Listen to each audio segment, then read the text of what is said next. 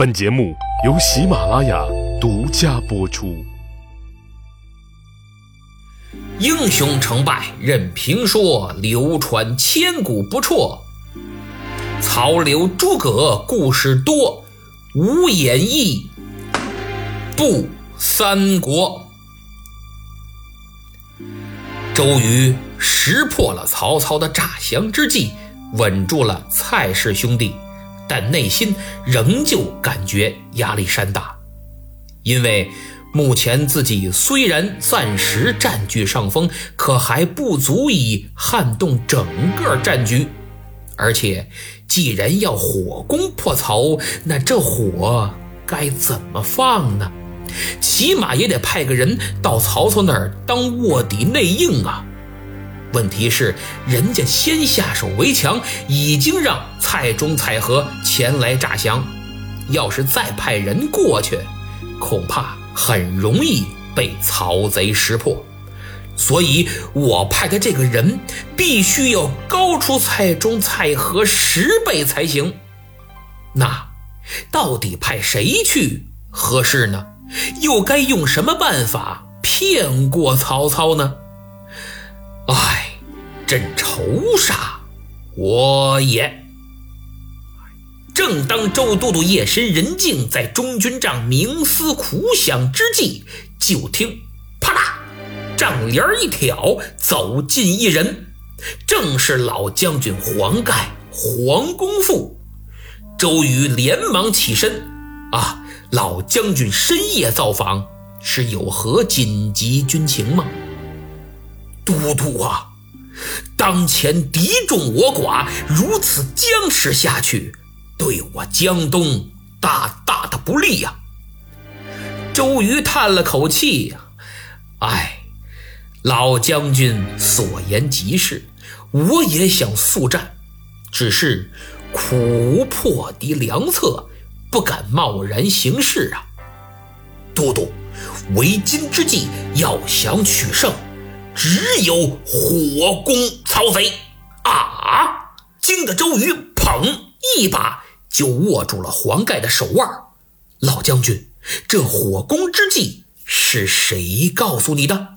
是不是诸葛亮跟你说的？因为这火攻的战略决策只有我们俩知道。黄盖说：“嗨，都督，谁跟我说呀？没人跟我说这个，我自己想出来的。”讲到这儿，我必须要公正地说，罗贯中老先生终于写了句实话呀。因为历史上赤壁大战提出火烧曹军战船的确实是黄盖，在《三国演义》里则成了周瑜和孔明。而且当黄盖也提出火攻之计时，周瑜的第一反应是非常吃惊，还问是谁告诉你的。这说明周瑜有些太自负了。难道普天之下只有你和诸葛亮能想到此计不成？人家黄盖老将在江东戎马一生，军事经验丰富，对当地的水文气候更是了如指掌，所以想到用火攻破敌，实属再正常不过了。周瑜面露难色，说道：“不瞒老将军，我也早就想过这火攻之计，只是眼下需有一人前去曹营诈降，否则无法施展呢。而这曹操乃世之奸雄，其奸诈怎是常人所能哄骗得了的？”所以必须要用些非常手段，才能使其相信。我遍观这军中，并无合适人选，心中甚为忧虑呀。黄盖一听，马上插手施礼：“都督无忧，某愿前往曹营诈降。”什么？老将军愿往？周瑜非常激动。但随后他又摇了摇头，不行啊！我虽已想好骗过曹贼之策，但只怕老将军年事已高，受不得此苦哎，我黄盖受江东三世厚恩，无以为报，虽肝脑涂地，在所不辞。这番话说的是铿锵有力，掷地有声，还露出了坚毅的目光。周瑜顿时热泪盈眶，他噔噔噔倒退几步。哎呀，若老将军愿往，实乃我江东三军之幸，百姓之福。主公，霸业可成。老将军在上，请受我周瑜一拜。说着话，他一撩战裙，双膝跪地，倒头便拜。黄盖哪受得了这个，赶紧也给周瑜跪下了。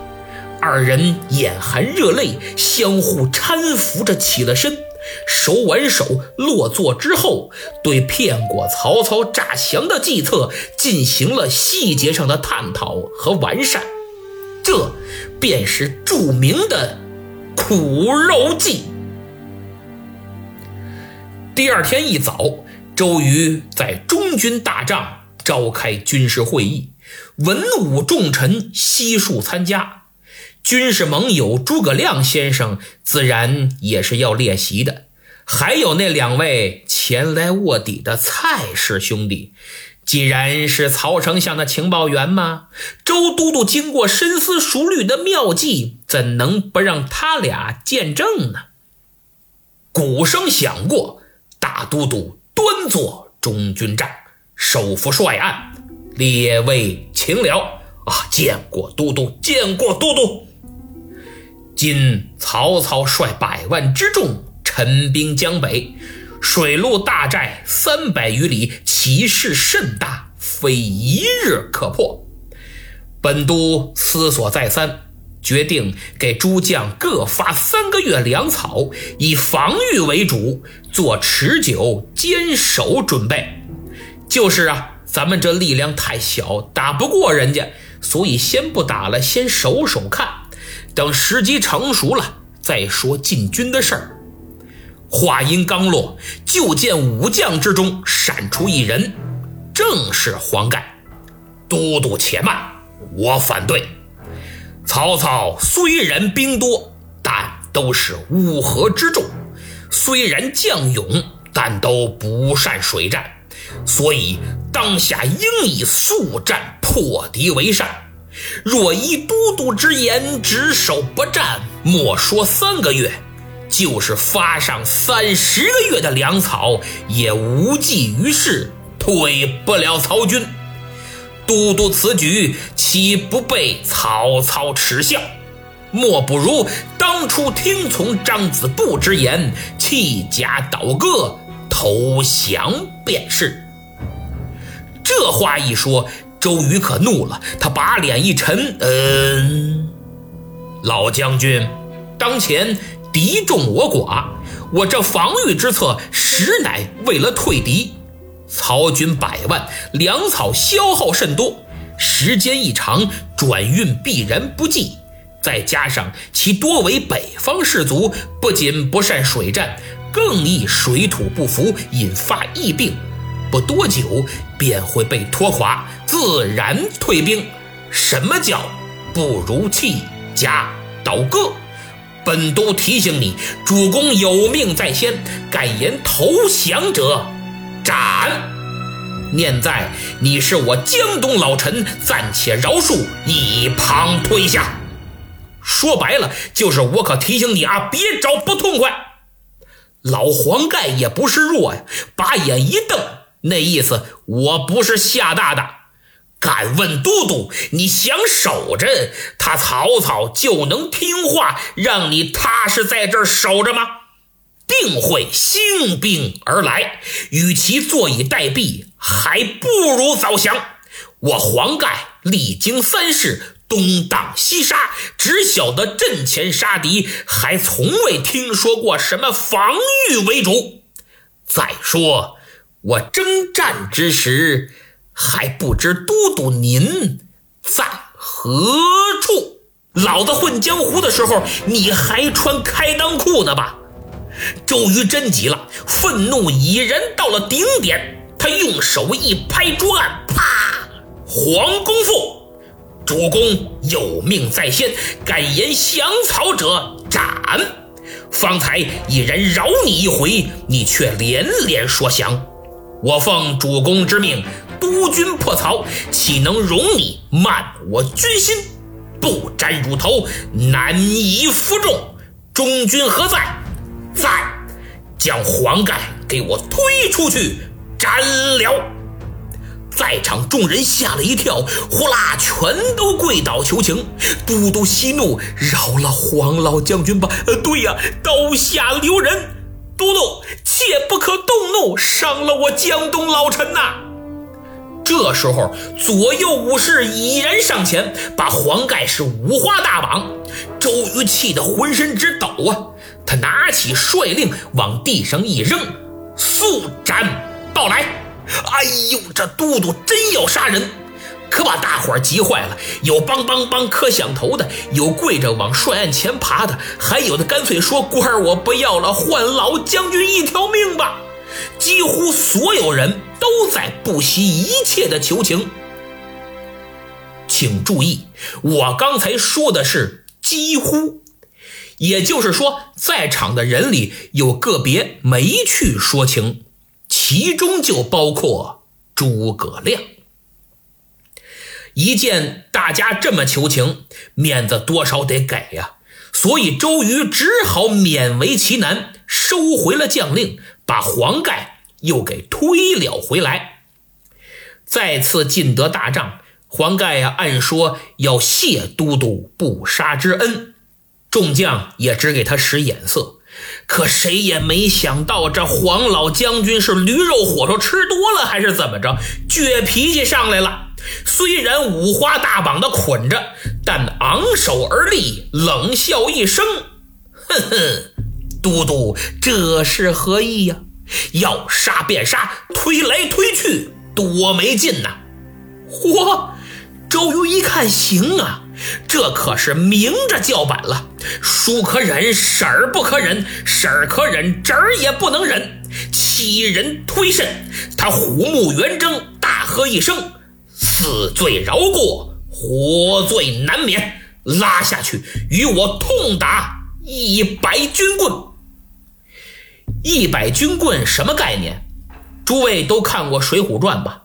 里边那些杀人不眨眼的英雄好汉，一听说要打一百杀威棒，个个都是颜色大变，吓得够呛啊！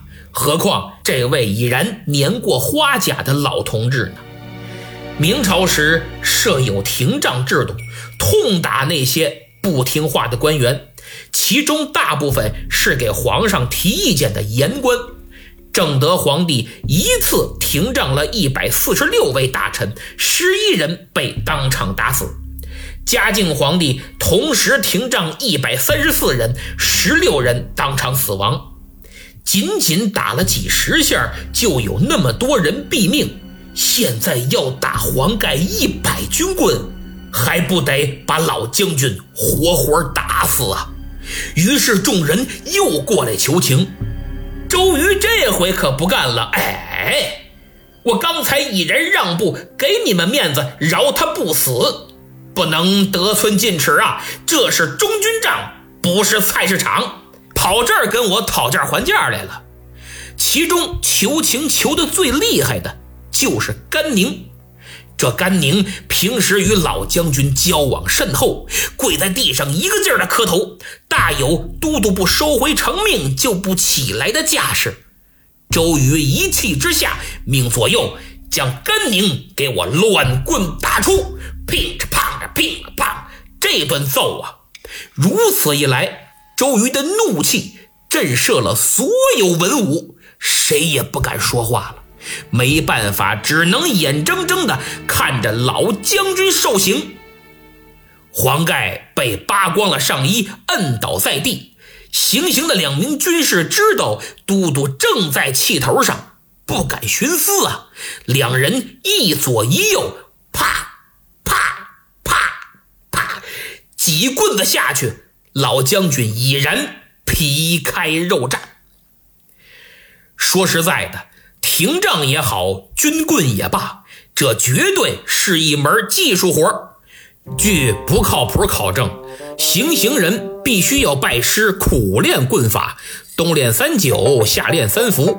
练习的技术手法有两种：第一种，将豆腐包在牛皮纸里打，纸碎，豆腐不碎；第二种，将石头放在软布里，软布毫无损伤，而石头成为粉末。这两种手法完全不同，从外表看起来力度毫无差别，都非常重，但实际受伤程度却完全不一样。一种是不伤表皮伤筋骨，另一种是只伤表皮不伤筋骨。两种手法运用自如，也便达到了最高境界。受刑人若是提前贿赂好行刑人，那打起来虽然听着声音特别响，令人不寒而栗，但杀伤力并不大，伤害性很轻，保你一个月就能下地参加马拉松。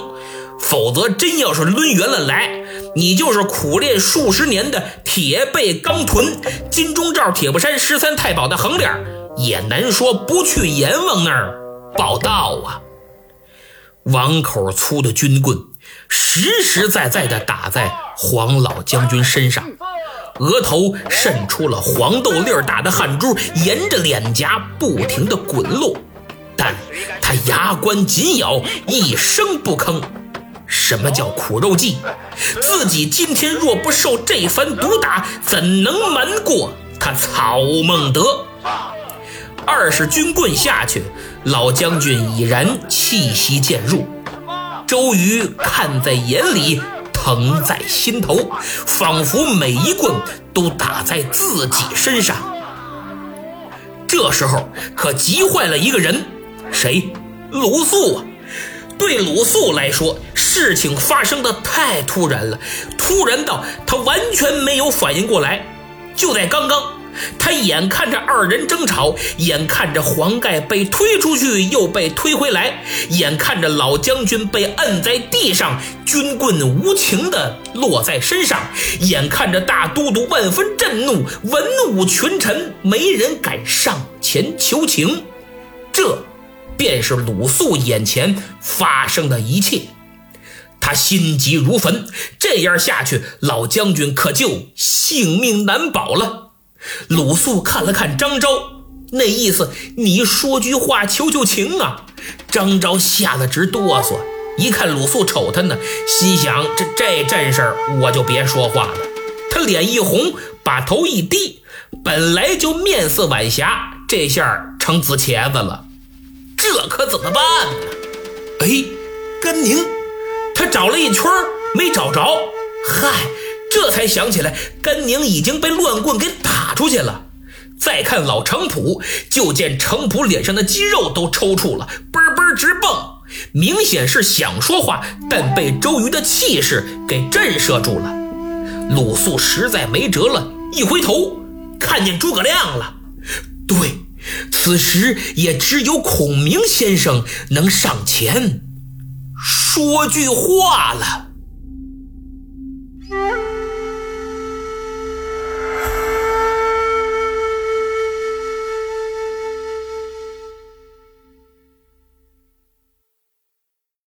好，节目讲完了，正好停在鲁肃用期盼的眼神看着诸葛亮。那么诸葛亮到底说话没有呢？我不讲了，估计很多听友憋坏了，心里问候了我祖宗八辈儿，骂我缺了大德了。